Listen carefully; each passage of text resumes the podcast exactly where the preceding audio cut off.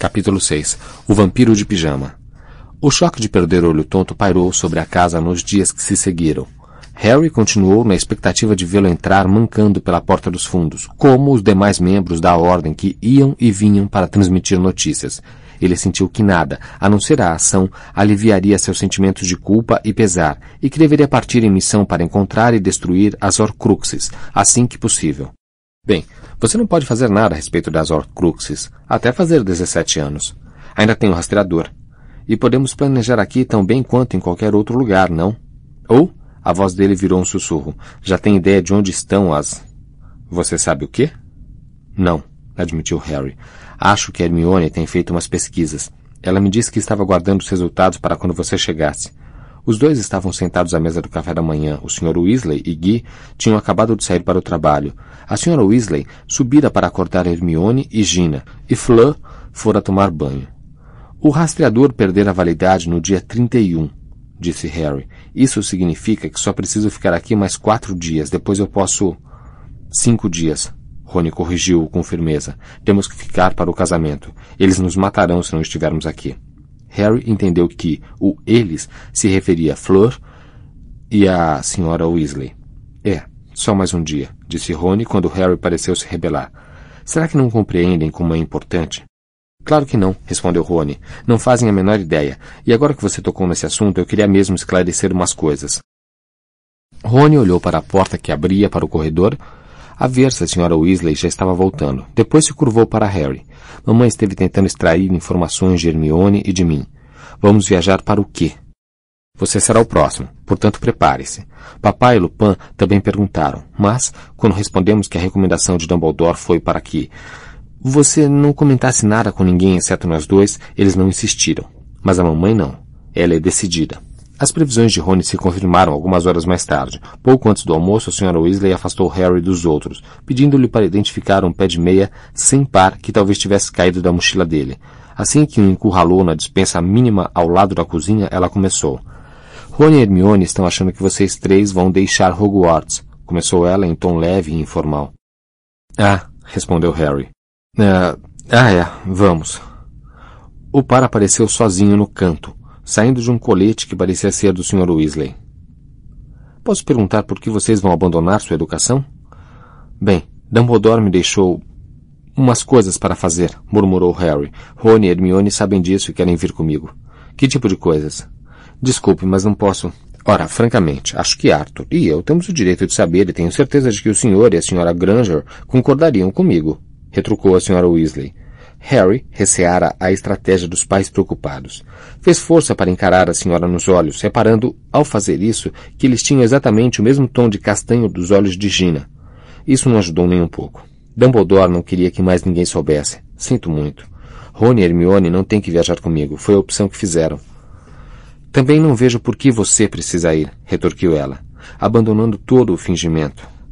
Vocês mal atingiram a maioridade. Os três.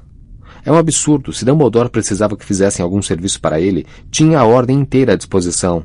Harry, você deve ter entendido mal. Provavelmente ele estava falando de alguma coisa que queria que alguém fizesse, e você entendeu que se referia a você. Não entendi mal, respondeu Harry resoluto. O alguém era eu. Ele devolveu à Sra. Weasley o pé de meia estampado com juncos dourados que supostamente deveria identificar. Não é minha. Eu não torço pelo Pont de Mer United. Ah, Claro que não, disse a bruxa com um retorno repentino e enervante ao seu tom informal. Eu devia ter me lembrado. Então, Harry, enquanto estiver aqui conosco, não irá se importar de ajudar nos preparativos para o casamento de Guy e Fleur, não é? Ainda falta fazer tanta coisa. Não, eu. Claro que não, respondeu Harry, desconcertado com a súbita mudança de assunto. Você é muito gentil. Ela o aprovou sorrindo e saiu da dispensa. Daquele momento em diante, a senhora Weasley manteve Harry, Ron e Hermione tão ocupados com os preparativos para o casamento que mal lhe sobrava tempo para pensar em qualquer outra coisa. A explicação mais caridosa para tal atitude seria a vontade de distraí-los para não pensarem em olho tonto e nos terrores da recente viagem. Depois de dois dias limpando talheres sem parar, combinando, por cor, presentinhos para os convidados, fitas e flores, desgnomizando o jardim e ajudando a Sra. Weasley a cozinhar enormes tabuleiros de petiscos, no entanto Harry começou a suspeitar que ela tivesse um motivo diverso. Todos os serviços que distribuía pareciam manter Rony, Hermione e ele afastados um do outro. Harry não tivera oportunidade de falar a sós com os amigos desde a primeira noite, quando lhes contara que Voldemort estava torturando Olivaras.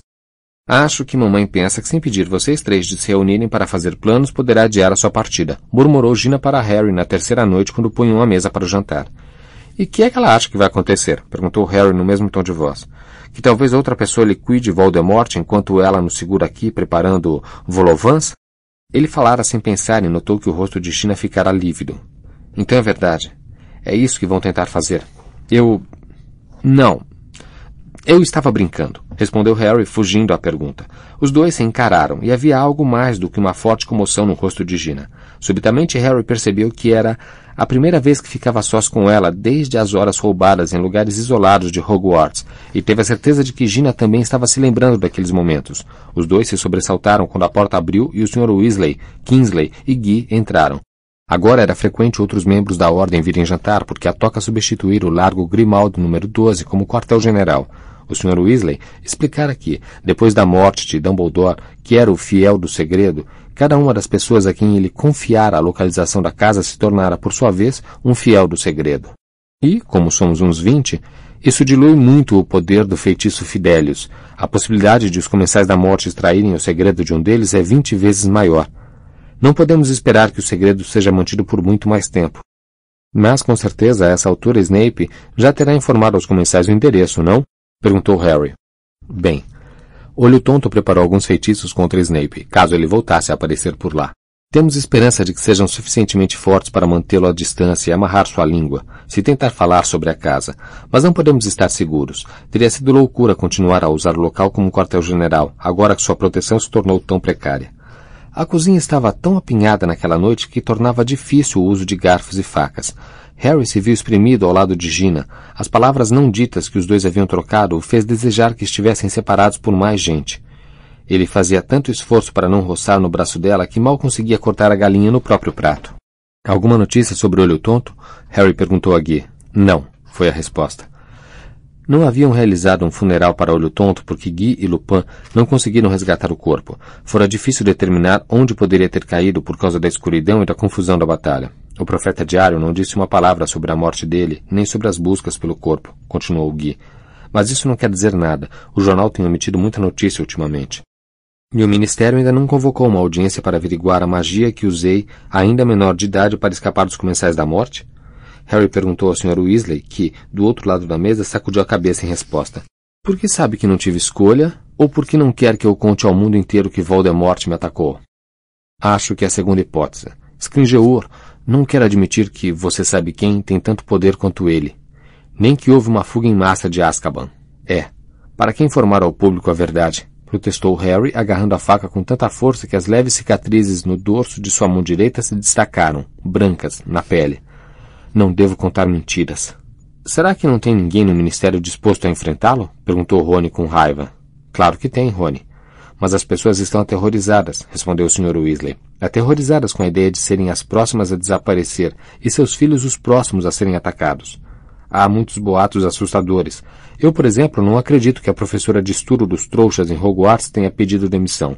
Faz semanas que ninguém a vê. Nesse meio tempo, Scringeur passa o dia trancado no escritório. Só espero que esteja preparando algum plano. Fez uma pausa em que a senhora Weasley, com um gesto de varinha, pôs os pratos usados no aparador e serviu a torta de maçã.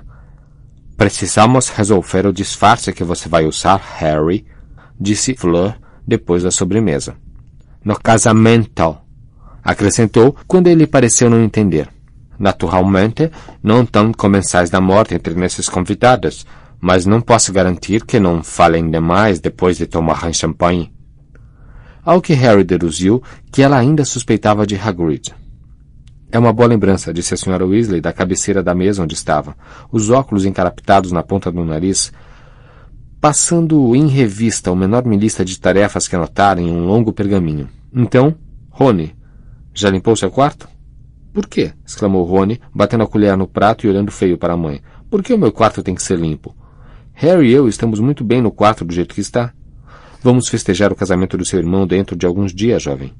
E eles vão casar no meu quarto? Indagou Rony furioso. Não. Então por que em nome das plicas de Merlin? Não responda assim a sua mãe, interpôs o Sr. Weasley com firmeza, e faça o que ela está mandando. Rony amarrou a cara para o pai e a mãe, depois apanhou novamente a colher e atacou os últimos bocados da torta de maçã. Eu posso ajudar, um pouco da bagunça é minha, disse Harry a Rony, mas a senhora Weasley cortou a conversa.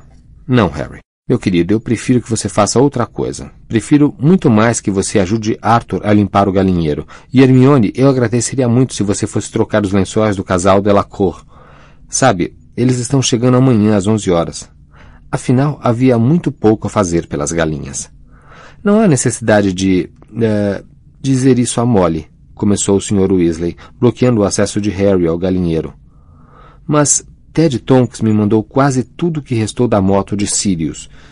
E uh, estou escondendo-a, ou melhor, dizendo. Estou guardando-a aqui. É fantástica, tem uma gancha de escape Acho que é esse o nome, uma bateria magnífica e será uma ótima oportunidade para descobrir como os freios funcionam. Vou tentar montá-la outra vez, quando Molly não. Quer dizer, quando eu tiver tempo. Quando voltou a casa, a senhora Weasley não estava à vista, então Harry subiu despercebido para o quarto de Rony, no sótão. Já estou arrumando, já estou arrumando. Ah, é você? exclamou Rony aliviado quando Harry entrou. O amigo estava deitado na cama e era óbvio que acabara de desocupá-la. O quarto continuava na mesma desordem da semana inteira. A única mudança é que agora Hermione estava sentada no canto oposto com o seu peludo gato ruivo, bichento, aos pés, separando livros, alguns dos quais Harry reconheceu serem dele, em duas enormes pilhas. Oi, Harry, cumprimentou a amiga quando ele sentou na cama de armário. Como foi que você conseguiu fugir? Ah, a mãe de Rony esqueceu que já tinha pedido a Gina para trocar os lençóis ontem, respondeu Hermione, e jogou numerologia e gramática em uma pilha e ascensão e queda das artes das trevas na outra. Estávamos conversando sobre o olho tonto, disse Rony. Eu acho que ele pode ter sobrevivido. Mas Guy viu quando ele foi atingido pela maldição da morte, argumentou Harry. É, mas o Gui também estava sob ataque, replicou Rony. Como pode ter certeza do que viu? Mesmo que a maldição da morte não o atingisse, o olho tonto caiu uns 300 metros, lembrou Hermione, agora segurando pesado os times de quadribol da Grã-Bretanha e da Irlanda. Ele poderia ter usado o feitiço escudo. Fleur disse que a varinha foi arrancada da mão dele, disse Harry. Tudo bem. Se vocês querem que ele tenha morrido, concluiu Rony mal-humorado, dando uns socos no travesseiro para afofá-lo. É claro que não queremos que esteja morto, exclamou Hermione chocada. É horrível que ele esteja, mas temos que ser realistas. Pela primeira vez, Harry imaginou o corpo de olho tonto com os ossos partidos, como o de Dumbledore. Mas, com aquele único olho ainda girando na órbita, sentiu uma reação violenta que mesclava desgosto e uma bizarra vontade de rir. Os comensais da morte provavelmente limparam os restos dele. É por isso que ninguém encontrou nada, sugeriu Rony com sabedoria. É, acrescentou Harry como o Barto Crush, transformado em um osso enterrado no jardim do Hagrid. Provavelmente transfiguraram o olho tonto e o empalharam. Para! guinchou Hermione. Assustado, Harry ergueu a cabeça em tempo de ver a garota romper em lágrimas sobre o silabário de Spellman. Ah, não! exclamou Harry, tentando se levantar da velha cama de armar. Hermione, eu não estava querendo transtornar ninguém, fazer você chorar. Com uma rangedeira de molas enferrujadas, Rony pulou da cama e chegou primeiro. Com um braço, Envolveu Hermione e enfiou outra mão no bolso do jeans de onde extraiu um lenço absurdamente sujo, usado mais cedo naquele dia para limpar o forno. Em seguida puxou depressa a varinha, apontou para o trapo e ordenou: Tergeu. A varinha chupou a maior parte da graxa. Com um ar de vaidosa satisfação, Rony entregou o lenço, ainda fumegando a Hermione. Ah, obrigada, Rony. Desculpe. Ela assou o nariz e soluçou. Só que é tão. É tão horrível, não é? Pouco. Pouco depois de Dumbledore, por alguma razão eu nunca. Nunca imaginei o olho tonto morto. Ele parecia tão forte. É, eu sei, concordou Rony, dando-lhe um breve aperto. Mas vocês sabem o que ele nos diria se estivesse aqui? Vi... Vigilância constante, respondeu Hermione, enxugando os olhos. É isso aí, concordou Rony, reforçando com um aceno de cabeça. Ele nos diria para aprender com o que lhe aconteceu. E o que aprendi foi a não confiar naquele lixo covarde do mundungo. Hermione soltou uma risada tremida e se curvou para apanhar mais dois livros. Um segundo mais tarde, Rony puxou o braço das costas dela. Hermione tinha deixado cair o livro Monstruoso dos Monstros no pé dele. O cinto de couro que o prendia soltou-se e o livro abocanhou com força o tornozelo do garoto. Desculpe, desculpe. Hermione pedia desculpas enquanto Harry arrancava o livro da perna de Rony e tornava a amarrá-lo. Afinal, Que está fazendo com todos esses livros? perguntou Rony, mancando de volta à cama, tentando decidir quais deles vamos levar conosco, quando fomos procurar as Horcruxes. Ah, claro, disse Rony batendo na própria testa.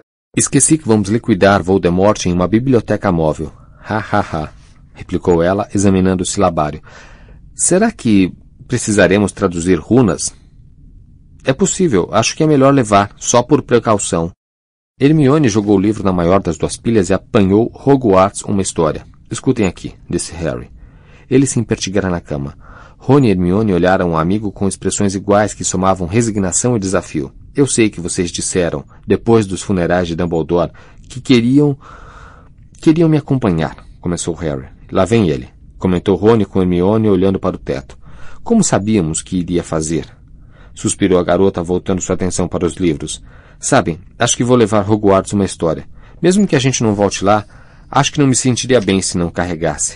Escutem, repetiu Harry. Não, Harry, escute você, retorquiu Hermione. Vamos com você, isso já ficou decidido há meses, aliás há anos. Mas cala essa boca, Rony o aconselhou. Vocês têm certeza que refletiram bem? insistiu Harry. Vejamos, retrucou Hermione batendo com o volume de Viagens com Trásgos na pilha dos descartados, com uma expressão feroz no rosto. Estou arrumando a bagagem há dias, portanto estamos prontos para partir a qualquer momento, o que, para sua informação, exigiu feitiços extremamente complexos, para não mencionar o contrabando do estoque de poção polissuco de olho tonto, bem debaixo do nariz da mãe de Rony. Além disso, alterei a memória dos meus pais para se convencerem de que, na realidade, são Wendell e Monica Wilkins, e que sua ambição na vida é mudar para a Austrália, o que eles já fizeram para dificultar que Voldemort os encontre e interrogue sobre mim ou sobre vocês, porque infelizmente contei aos dois muita coisa sobre vocês. Supondo que eu sobreviva à busca das Horcruxes, procurarei mamãe e papai e desfarei o feitiço. Se não, bem, acho que lancei neles um encanto suficientemente forte para que vivam seguros e felizes como Wendell e Monica Wilkins. O casal não sabe que tem uma filha, entendem? Os olhos de Hermione tinham se enchido novamente de lágrimas. Rony tornou a levantar da cama, a abraçá-la pelos ombros e a franzir a testa para Harry, como se o repreendesse pela falta de tato. Harry não conseguiu pensar em mais nada para contrapor a isso. No mínimo, porque era excepcionalmente insólito Rony ensinar alguém a ter tato. Eu. Hermione, eu peço desculpas, eu não. Não percebeu que Rony e eu temos perfeita noção do que poderá acontecer se formos com você? Pois temos. Rony, mostra ao Harry que você já fez. N não. Ele acabou de comer, disse Rony. Mostra logo, ele precisa saber. Ah, tá, Harry. Vem comigo. Pela segunda vez, Rony parou de abraçar Hermione e saiu mancando para a porta. Anda. Por quê? Saber Harry, saindo do quarto e acompanhando Rony ao pequeno patamar do sótão.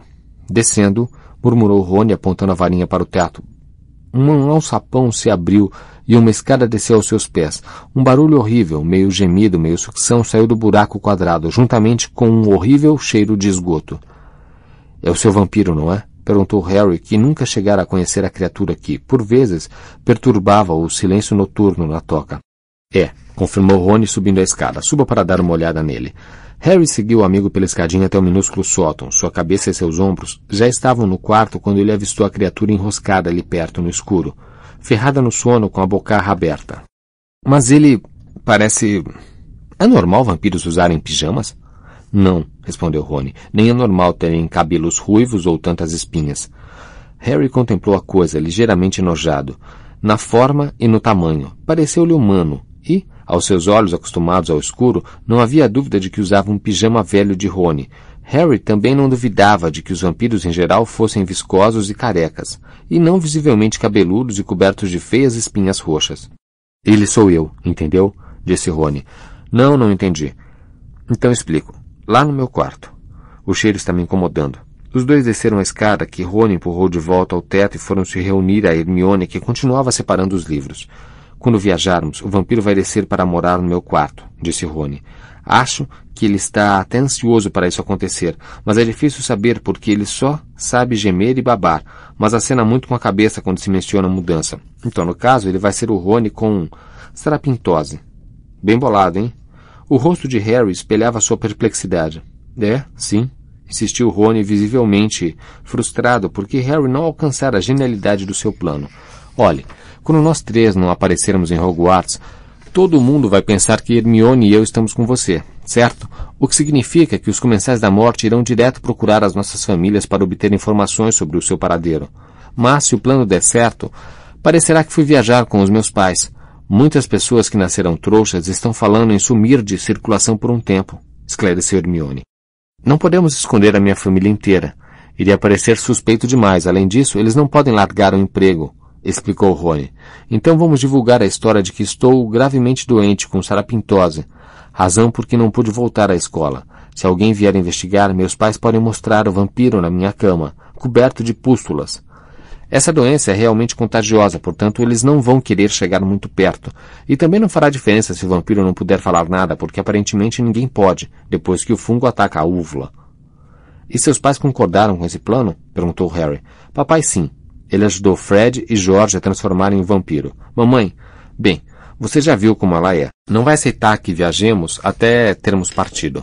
Fez-se silêncio no quarto interrompido apenas pelas leves batidas que Hermione produzia ao jogar os livros em uma das pilhas. Rony parou, observando-a, e Harry olhava de um lado para o outro, incapaz de falar. As medidas que os amigos tinham tomado para proteger as famílias, mais do que qualquer outra coisa, o convenceram de que iriam acompanhá-lo e que sabiam exatamente o perigo que corriam. Quis manifestar o quanto isto significava para ele, mas simplesmente não encontrava palavras que fossem expressivas o suficiente. No silêncio ouviram o ruído abafado dos gritos da senhora Weasley, quatro andares abaixo. Gina provavelmente deixou uma poeirinha em uma droga qualquer de porta-guardanapos, comentou Rony. Não sei por que os Delacour inventaram de chegar dois dias antes do casamento. A irmã de Fleur vai ser dama de honra, precisa estar aqui para o ensaio, e é jovem demais para viajar sozinha, explicou Hermione, examinando indecisa o Como dominar um espírito agourento. Bom, ter hóspedes não vai melhorar os níveis de estresse da mamãe, comentou Rony. O que realmente precisamos decidir, disse Hermione, atirando Teoria da Defesa em Magia em uma lata de lixo sem olhá-lo duas vezes e apanhando uma avaliação da educação em magia na Europa, é para onde iremos ao sair daqui. Eu sei que você disse que quer ir a Godric's Hollow primeiro, Harry, e entendo que o motivo seja... Bom, não importa. Mas bem, não devíamos dar prioridade às Horcruxes? Se soubéssemos onde encontrar algum Horcrux, eu concordaria com você respondeu Harry sem acreditar que Hermione entendesse de fato o seu desejo de retornar a Godric's Hollow. O túmulo dos seus pais era apenas uma parte do atrativo. Ele tinha uma forte sensação, embora inexplicável, que o vilarejo lhe forneceria algumas respostas. Talvez fosse simplesmente porque ali ele sobrevivera à maldição da morte lançada por Voldemort. Agora que enfrentava o desafio de repetir o feito, sentia-se atraído ao lugar onde tudo acontecera, buscando compreendê-lo. Você não... Acha possível que Voldemort esteja mantendo Godric's Hollow sob vigilância? Arriscou Hermione. Talvez espere que você volte para visitar o túmulo dos seus pais, uma vez que está livre para ir aonde quiser. A ideia não ocorrera a Harry, e enquanto se concentrava para contra-argumentar, Rony se manifestou obviamente seguindo um fluxo independente de pensamentos. Esse tal de R.A.B., disse ele, sabe, aquele que roubou o verdadeiro medalhão? Hermione fez que sim com a cabeça. Ele disse no bilhete que ia destruir o medalhão, não foi? Harry puxou sua mochila para perto e tirou de dentro a falsa Horcruxes contendo o bilhete de R a B. Roubei a Horcruxes verdadeira e pretendo destruí-la assim que puder. Leu Harry em voz alta. Então, e se ele de fato a destruiu? perguntou Rony. Ou ela, interrompeu Hermione.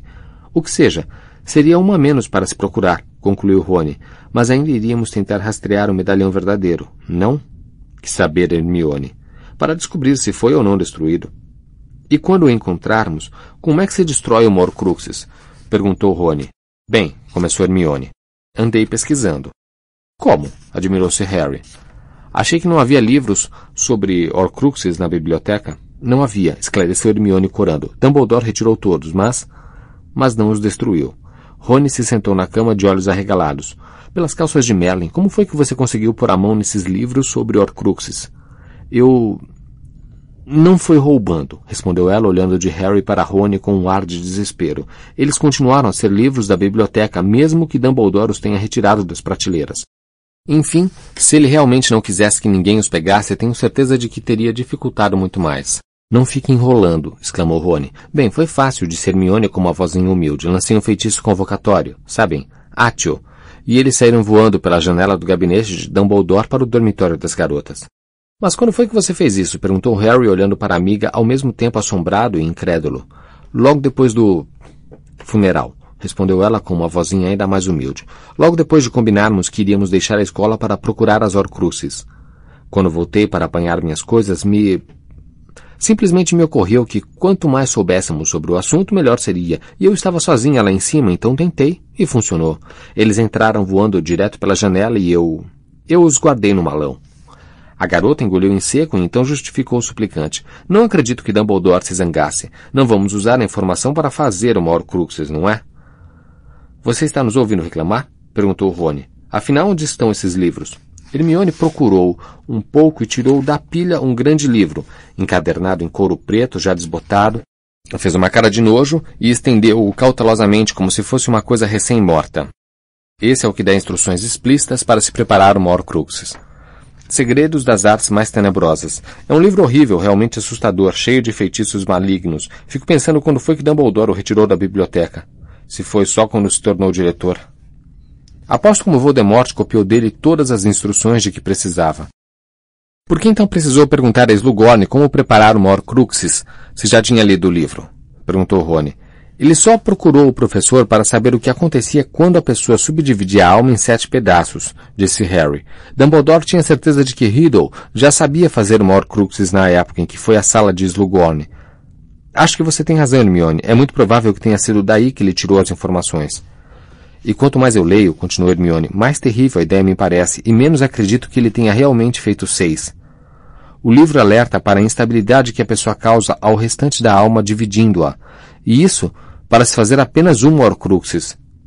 Harry lembrou-se de Dumbledore ter dito que Voldemort ultrapassara a esfera da maldade normal. E não tem jeito de reintegrar todas as partes? perguntou Rony. Tem, respondeu Hermione com um sorriso inexpressível, mas causaria uma dor lancinante. Por quê? Como se faz? Quis saber Harry. Remorso, esclareceu Hermione. A pessoa precisa estar de fato arrependida do que fez. Tem um pé de página. Pelo que diz a dor do processo, pode destruí-la. Não sei porquê, não consigo ver Voldemort fazendo isso. E vocês? Não, respondeu Rony antes que Harry fizesse. E o livro diz como destruir Horcruxes?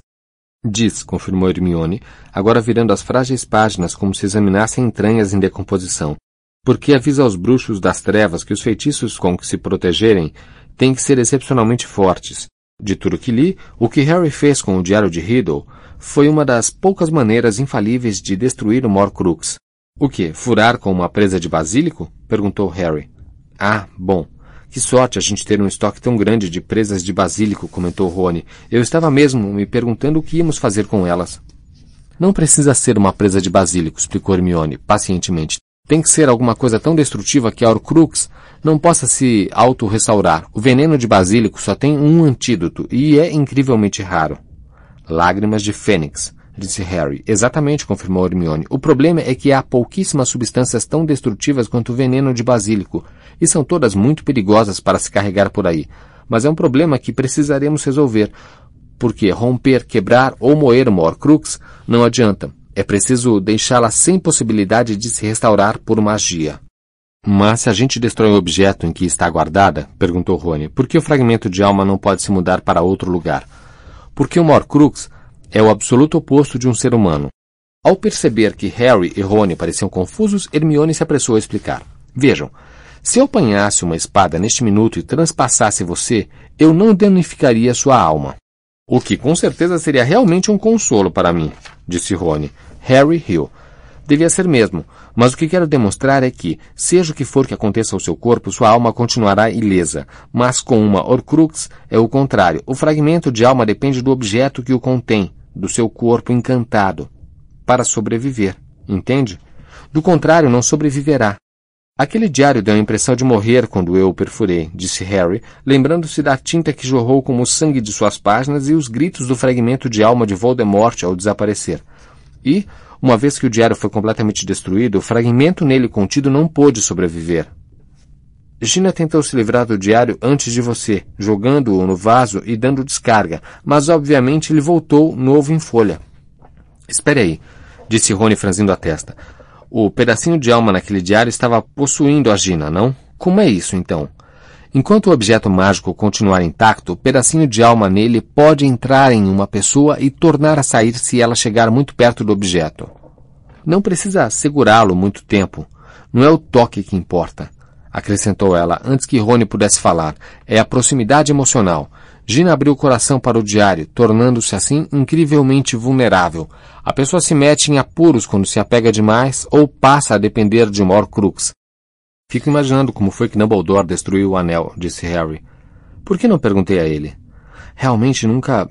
Sua voz foi morrendo. Pensou nas muitas coisas que deveria ter perguntado a Dumbledore e como, desde sua morte, lhe parecia que tinha desperdiçado tantas oportunidades, enquanto o diretor era vivo, para descobrir mais, descobrir tudo. O silêncio foi quebrado quando a porta do quarto se escancarou, produzindo um estrondo de sacudir as paredes. Hermione gritou e deixou cair o Segredos das Artes Mais Tenebrosas. Bichento disparou para cima da cama, bufando indignado. Rony pulou da cama, escorregou em uma embalagem velha de sapos de chocolate e bateu a cabeça na parede oposta. E Harry, instintivamente, se jogou para apanhar sua varinha antes de perceber que estava vendo a senhora Weasley, que tinha os cabelos revoltos e o rosto contorcido de raiva. Lamento interromper essa reuniãozinha íntima, vociferou ela com a voz trêmula. Tenho certeza de que vocês precisam de descanso.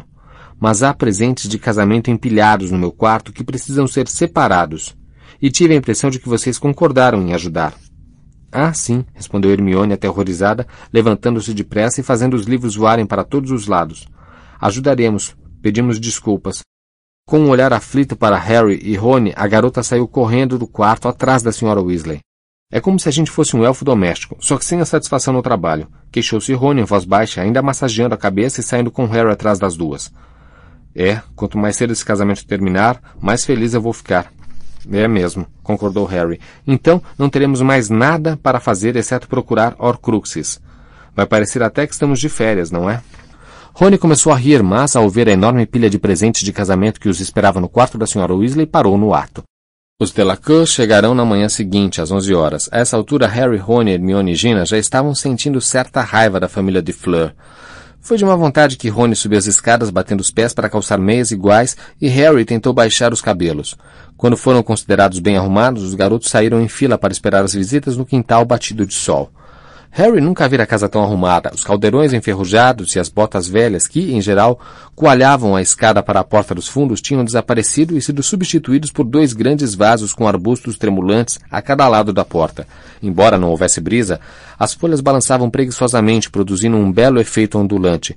As galinhas tinham sido trancadas no galinheiro, o quintal varrido e o jardim anexo fora despojado das folhas velhas, podado e, de certo modo, cuidado, embora Harry, que o preferia sem trato, achasse que o jardim parecia abandonado sem o seu contingente normal de gnomos saltitantes. O garoto perdera a noção da quantidade de feitiços de segurança que tinham sido lançados sobre a toca, tanto pela ordem quanto pelo ministério. Só sabia que tinham inviabilizado a possibilidade de alguém viajar por magia até ali. O Sr. Weasley, portanto, fora esperar os Delacour no alto de um morro próximo, onde a família chegaria por chave de portal. O primeiro sinal de sua aproximação foi uma gargalhada anormalmente aguda dada pelo Sr. Weasley. Soube-se depois que apareceu ao portão em seguida, carregado de malas à frente de uma bela loura de longas vestes verde-folha, que só poderia ser a mãe de Fleur. Mamã! exclamou Fleur, correndo para abraçá-la. Papá!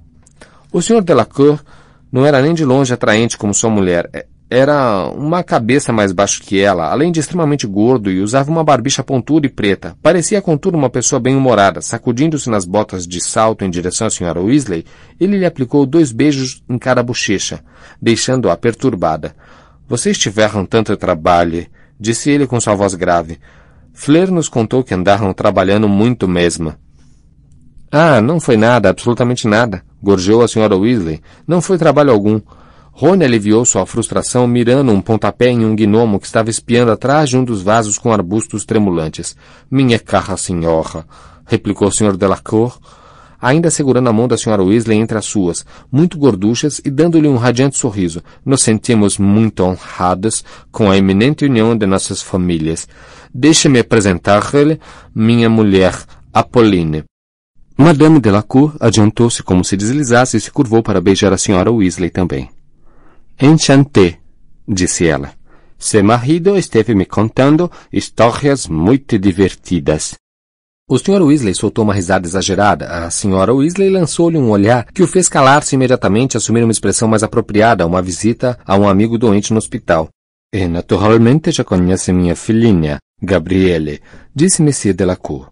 Gabriele era uma fleur em miniatura.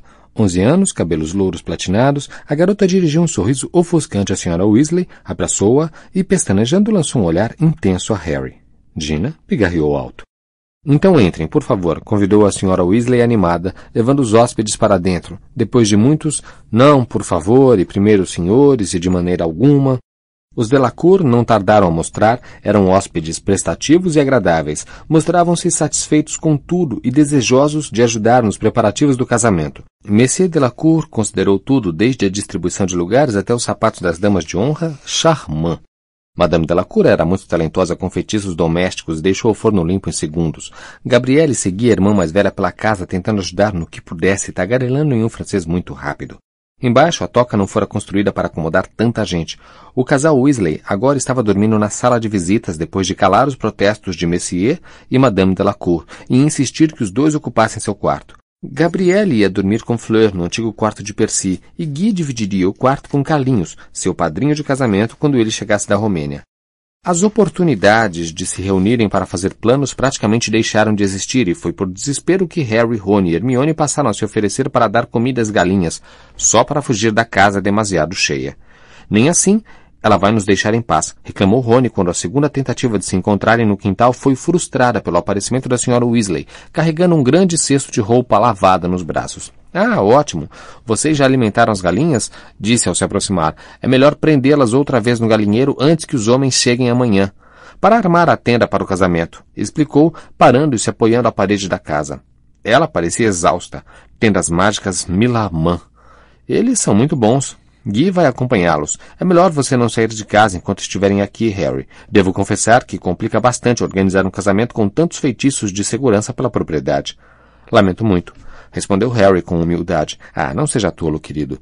Exclamou a Sra. Weasley imediatamente. Não quis me referir. Bem, a sua segurança é muito mais importante do que tudo, você sabe disso. Aliás, eu estava pensando em lhe perguntar como vai querer comemorar o seu aniversário, Harry. Afinal, 17 anos é uma data importante. Não quero incomodar, disse Harry depressa, imaginando a pressão adicional que isso traria a todos. Realmente, Sr. Weasley, um jantar normal seria ótimo. É a véspera do casamento. Ah, bom, se você tem certeza, querido. Vou convidar Remo e Tonks. Posso? E Hagrid? Seria ótimo, mas por favor não se incomode demais. Não, não mesmo. Não será incômodo. A bruxa lhe lançou um olhar demorado e inquisitivo, depois sorriu com certa tristeza e, se aprumando, afastou-se. Harry observou-a acenar a varinha quando se aproximou do varal, fazendo as roupas úmidas se erguerem no ar para se pendurarem, e de repente foi invadido por uma onda de remorso pela inconveniência e o pesar que estava lhe causando.